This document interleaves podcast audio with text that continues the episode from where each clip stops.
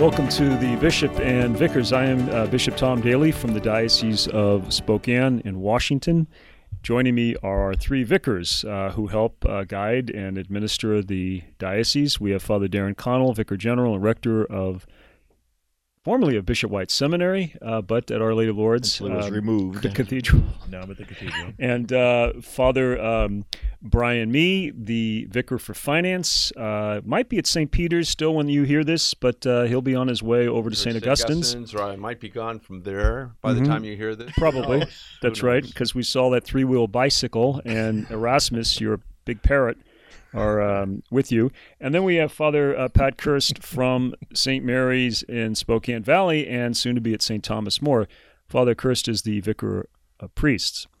We like to talk about uh, marriage. Now, here we are, um, a bishop and three, men. so- yeah. Uh, we will be honest that those who know most about marriage are those of you who are actually married, husband and wives, uh, many, many years, some just a few years, and maybe some uh, if it didn't work out.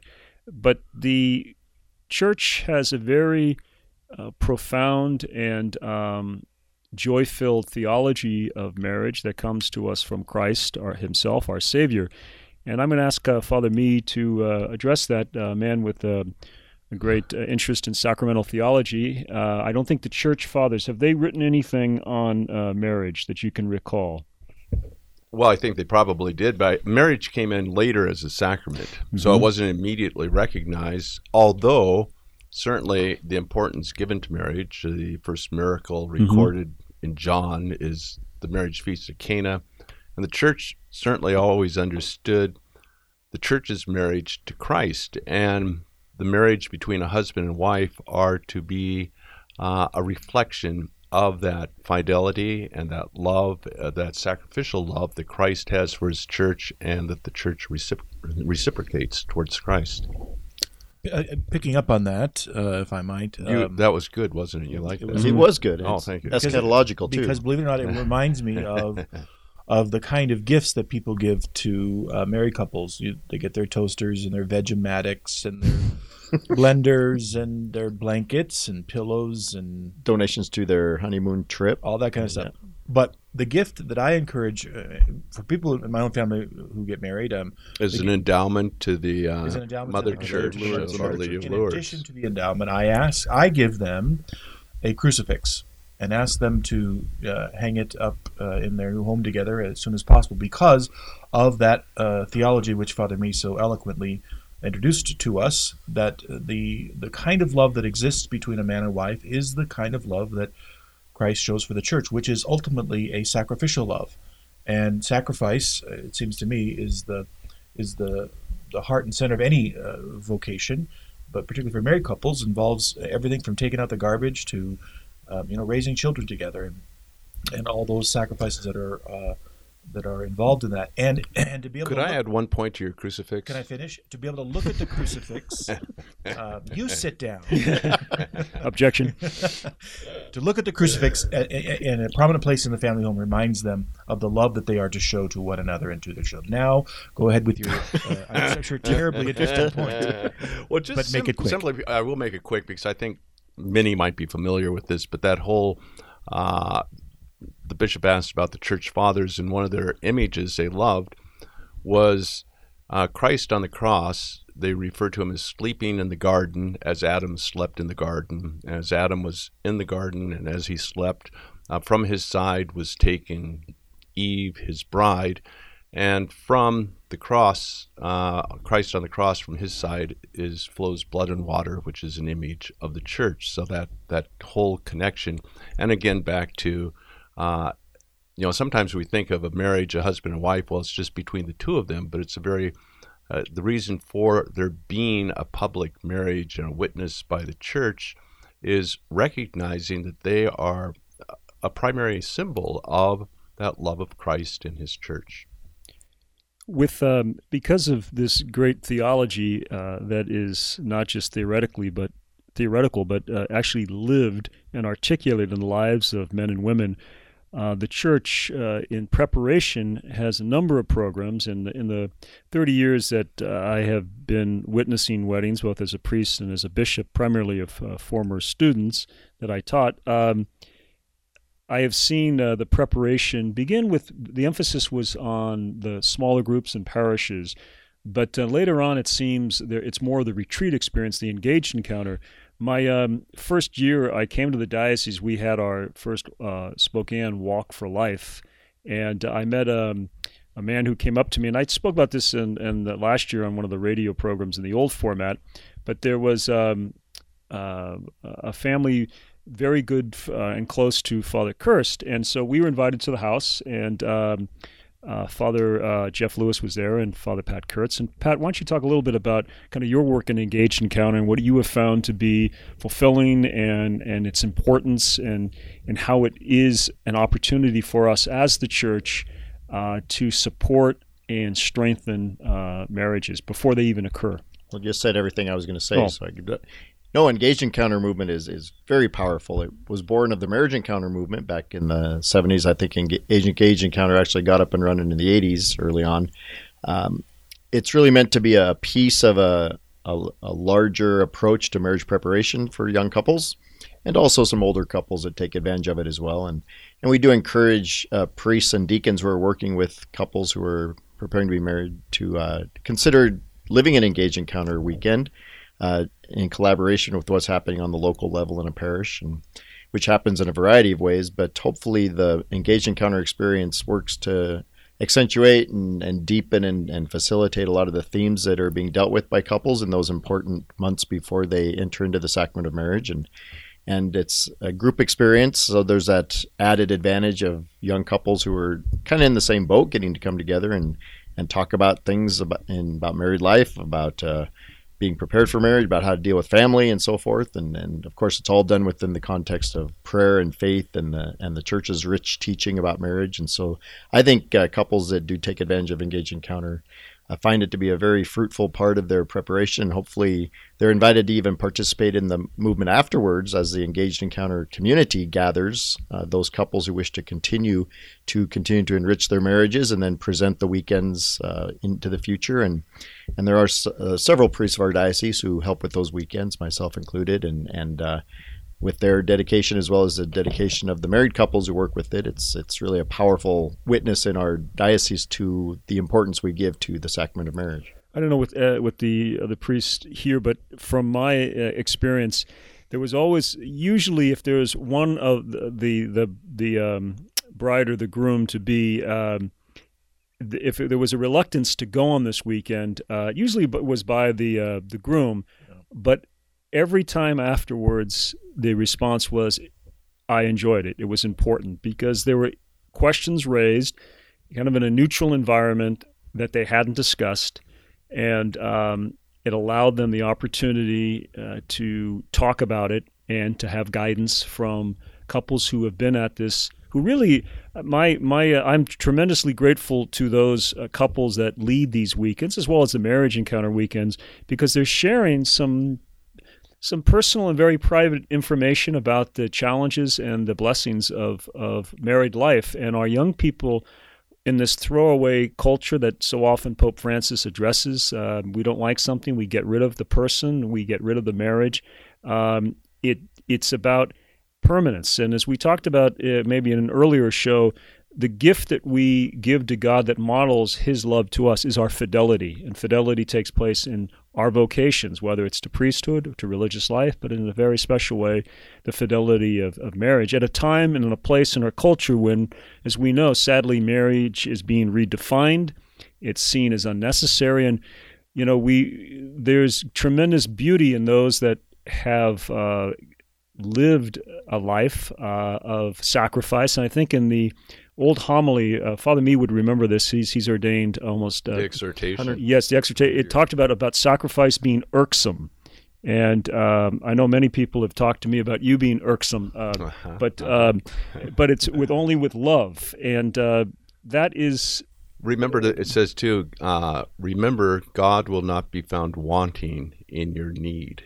Mm. In hmm. that exhortation, that's a beautiful line. That might be a, a, a coat of arms uh, for uh, whoever goes to. Co- oh, yeah, I- I- or if- Juno. I'd like to say one more thing about um, uh, engage encounter that's kind of a backhanded compliment, I guess. But I've known couples who have gone on, not many, uh, but who have come home from engage encounter and decided to postpone their marriage. Mhm. They say, you know, they really raised some issues for us that we really need to kind of unpack, if you will, uh, before we um, go any further in terms of this uh, commitment. And that's why it's important if uh, the engage encounter occurs first and not two weeks before the wedding because of all the efforts of the wedding coordinator to put on the perfect production to outdo the neighbors. And we'll address that when we get back. Thank you.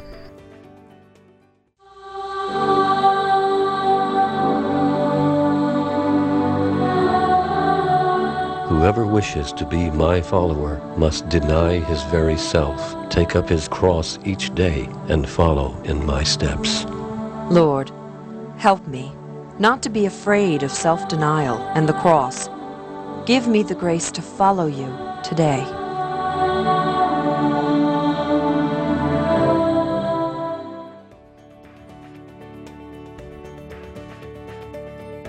Welcome back. We're talking about uh, marriage, and particularly uh, in the past, uh, marriage, the months of where most weddings took place were June, July, and August. I found from um, my experience that most uh, young people uh, want to get married in September and October. I don't know if that's the case here in um, in Spokane, but um, there's other things that have happened uh, with weddings. One of the things that when I was uh, the priest for St. Vincent School for Boys, which was a beautiful, I think you might call it Spanish colonial style, set on 500 acres in Run by the Sulpicians? uh, no, no, no. Run by the Archdiocese of San Francisco, commonly known as GOA.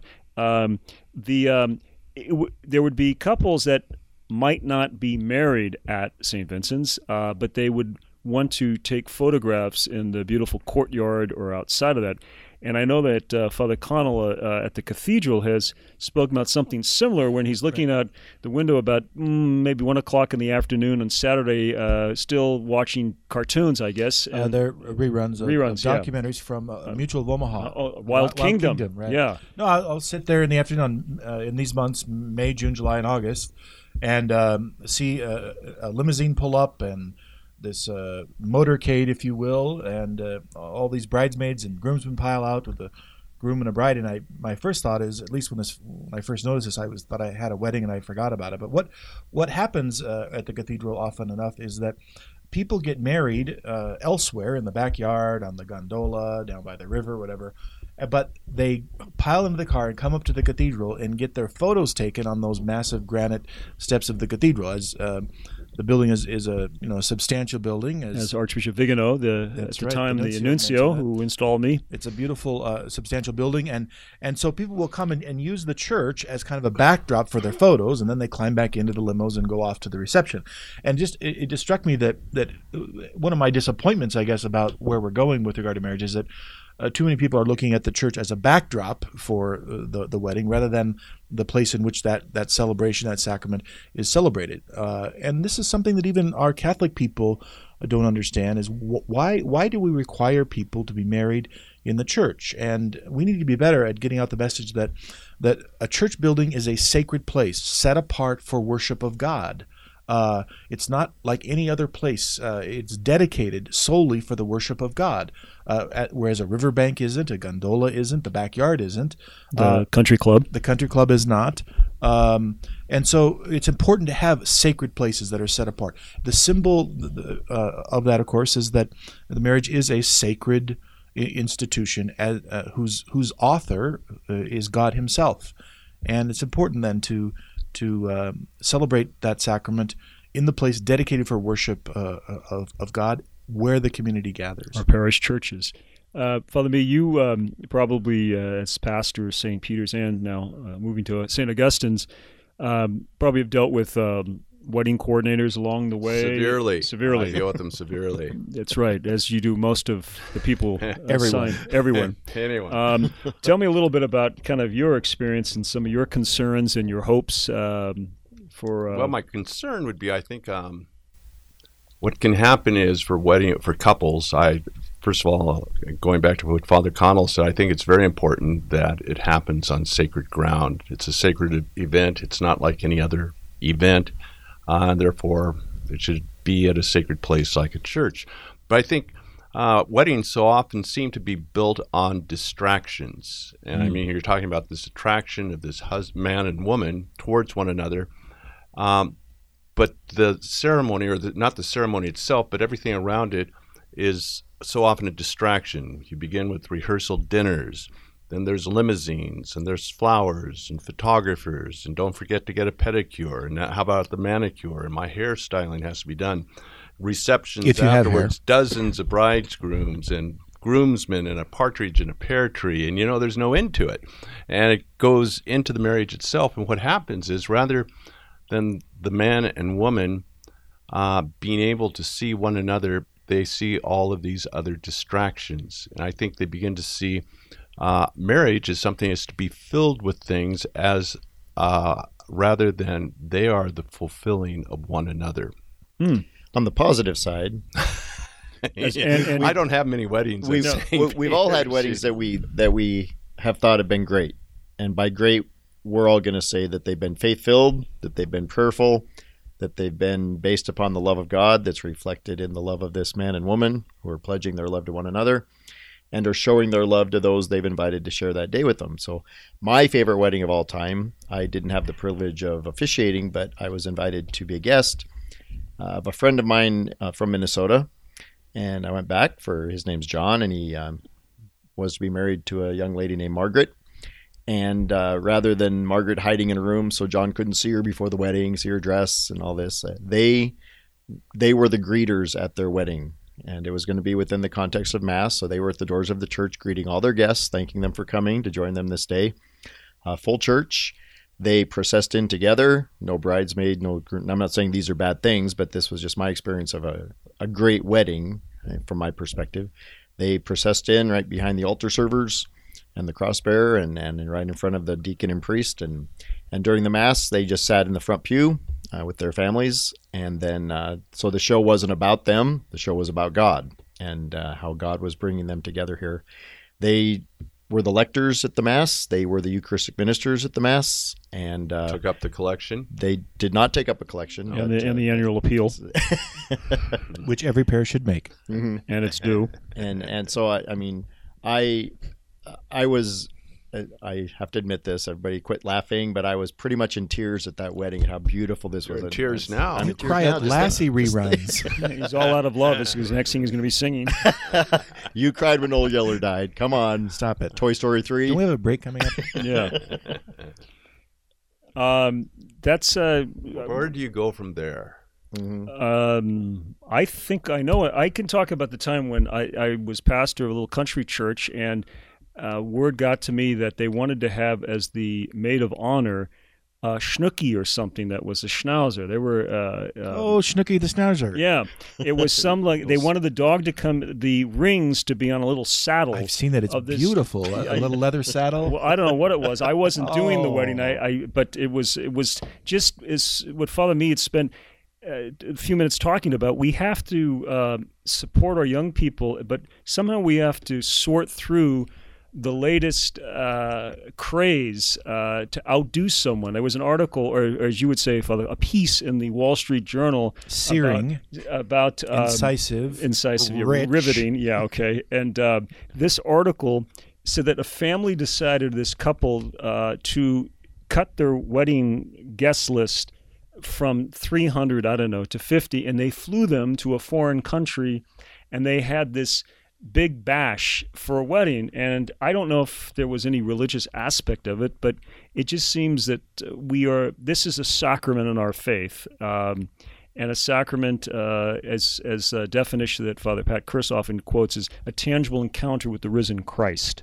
Uh, a little bit different from a more standard thing, but I think it is. We're encountering Christ, and we want to support our couples, but maybe somehow we I don't know. We need to have a support group for those who have dealt with some um, the clipboard, the headset coordinators who uh, are not working on um, halftime at the Super Bowl, but are assisting in uh, a couple who are already stressed. But I think the, the beauty and the grace of the sacrament should have what uh, what we would call uh, noble simplicity. Uh, that's a noble phrase. simplicity. Yes. How often have you heard from a couple finally they they get to a point where they're just anxious to have it all done Mm-hmm. and be the day after the wedding. And I think that speaks of how uh, cluttered we can make the Yes. celebration. One of the most edifying things I've ever seen um, when I do weddings, and it's happened more than once, is that you mentioned the day after. You go through the whole wedding ceremony, the reception, and at the nine o'clock mass next day on Sunday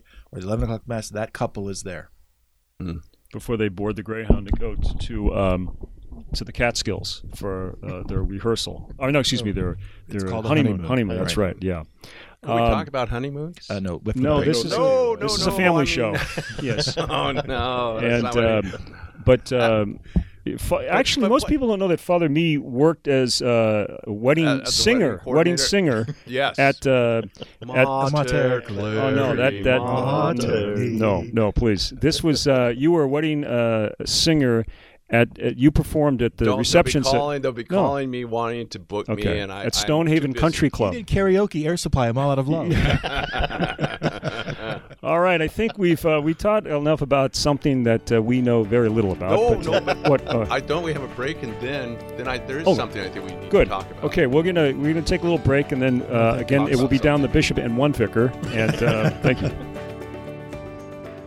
We asked people all over America, what have you done for your marriage today? It's a good question. Boy, I gave a huge hug this morning, like a really big squeeze. I took the baby while she worked. I got up with the baby while he slept. Yeah. We've actually organized a date night tonight. I cooked my husband's favorite breakfast. Well, I've done today what I usually do, and that is obey. What have you done for your marriage today? Don't forget the small stuff. Need ideas? Go to foryourmarriage.org, a message from the Catholic Communication Campaign. We are talking about uh, marriage and um, the uh, many experiences of weddings, but I think uh, as we we were talking about before we had the break, uh, so much goes into the planning of, of a wedding that it can become overwhelming. That at the the next day, when the couple really almost breathe the sighs of, of relief that um, all that went through it is now over as they say, what is it? The wedding is a day and the marriage is a lifetime. And I think that is in it uh, very true. And also a, a call to reflect uh, about how we as a church um, support uh, newly married couples. Um, for those who struggle in their marriage, or maybe it's been rock, we have what Retrouvaille, uh, which is ecumenical, I believe. A in its- German word, isn't it? uh, I don't know that, uh, but I know as the Retrouvaille is advertised in the um, the Delta Sky magazine, so it's not just uh, for. Um, you, you- I mean, I've never obviously, seen that. No, because you're on the Southwest cattle car. But um, yeah. anyway, we um, uh, tell better, us about better than being on United. okay. Um, We're losing sponsors here. Yes, right, here. left and right. Um, what about uh, you were talking, Father Mee, about kind of the distractions and and uh, maybe a, you said that at the break that a, hopefully maybe a couple can make a pledge uh, to really spend time uh, together. You see it, uh, you know. I remember being at um, restaurants and you'll see a, a couple and they're not you know different ages and one has a cell phone and the other has a cell phone and they're not speaking to one another. And uh, with this con- this constant need to be distracted is there a way we could help and suggest to younger couples um, uh, opportunities that maybe they can be less distracted by technology and emails and Snapchat and whatever Father Connell's frequently. Uh, you're always tweeting, um, aren't you? My family uses uh, oh, Instagram. Instagram. Instagram. That's what I think. it is. Yeah. Well, I think the um, I was talking before about as far as there should really be the emphasis should be on the attraction of the man and woman Mhm. and how weddings can become distractions in themselves. And uh, why I did want to talk about honeymoons that all of you poo pooed me on was the fact of it gives the couple an opportunity to move away from all distractions and just come to know one another. And I think even the first year of marriage, what uh, if they could make some sort of pledge to one another that um, all of the unnecessary technology, so whatever that would be, would be something that they would abstain from because it's like if uh, there's too much noise in a room, they're not going to be hearing each other speak. if there's too many visual uh, images on TVs or on uh, computers or whatever else, are they really going to see one another? And they have to grow in that seeing and perceiving of one another. So, um, again, I guess it would be just. I think one of the biggest issues today for, for most people, but certainly for married couples, is they can become so distracted that they they lose that attraction for one another. Hmm. Father Kirst, your thoughts on? Um, I mean, you having worked with Engaged Encounter and um, you know knowing couples all those years, that that um, what do you find is there uh, something that you could give suggested advice? Because again, uh, people, I remember teaching school and a student said. Uh, we were talking about the sacrament of marriage. He said, In all due respect, Father, what do you know about marriage? And I kind of stopped and I said, um, You know, you're right um, I still had him expelled. I remember at the end of the day, but um, he brought up a good point. But we do have the advantage uh, and the blessings of knowing a number of couples who oftentimes come to us and just sit and we listen and, and help them sort things out and see things differently. But um, again, the lived experience uh, is something only shared by the married couple. But there's so much with both working and the demands of family life. But and I, I have often spoken about this, and I still think it's very the blurring of work and home. Uh, even even with our, our priests, it's uh, there's a time not to respond to an email. I mean, phone calls is it absolutely necessary? Um, and so, how do we get uh, just the kind the the uh, opportunities for uh, couples and families to just spend time together without having to have a power outage or a snowstorm or ice storm where um, you know things are knocked out. There's no technology, and in front of the wood burning fireplace or stove, they have to play. Um, what's that game that you guys are playing? Uh, begins with this Twister. Twister. No, the last time you played Twister, you threw your back out. uh, actually, Gino did, I think. Right. Uh, yeah. It was not a pretty sight. Yeah. Um, Bishop, could I, uh, I? I don't know how much time we have left, but I, I just want to uh, make sure to get in uh, um, a little shout out, if you will. You know, uh, we can sometimes be uh, disappointed in some aspects of marriage today, but I think it's also important to really celebrate uh, couples who have been who've lived a married life for a long time and are models and witness for us. I know you have asked the, us to have uh, some kind of a blessing or anniversary mass for uh, couples celebrating uh, their wedding anniversaries, and we will be doing that at the cathedral. Um, but in particular today, I'd, I'd just like to mention um, uh, two couples. One is uh, Dick and Chris Fisher. They are celebrating 50 uh, years married. They they are the sister and brother-in-law of Monsignor Pearson, one of our senior priests. and they will be celebrating this year their 50th, their golden anniversary.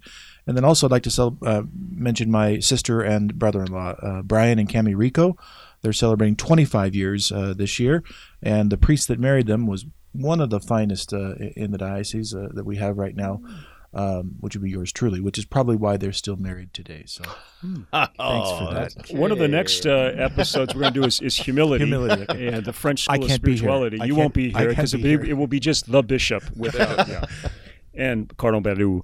Uh, Father, uh, I'm most proud of my humility. Yes, you are. You yes. Okay. Um, well, we are um, we're out of time, and um, we thank you for listening. And uh, at this time, I would really hope the listening audience would uh, be praying for all of our uh, families, and most especially those young men and women who will be um, being married this summer and in the fall, and for those uh, husbands and wives that are uh, celebrating anniversaries. And let's not forget those that, um, especially the families that are burdened and couples by.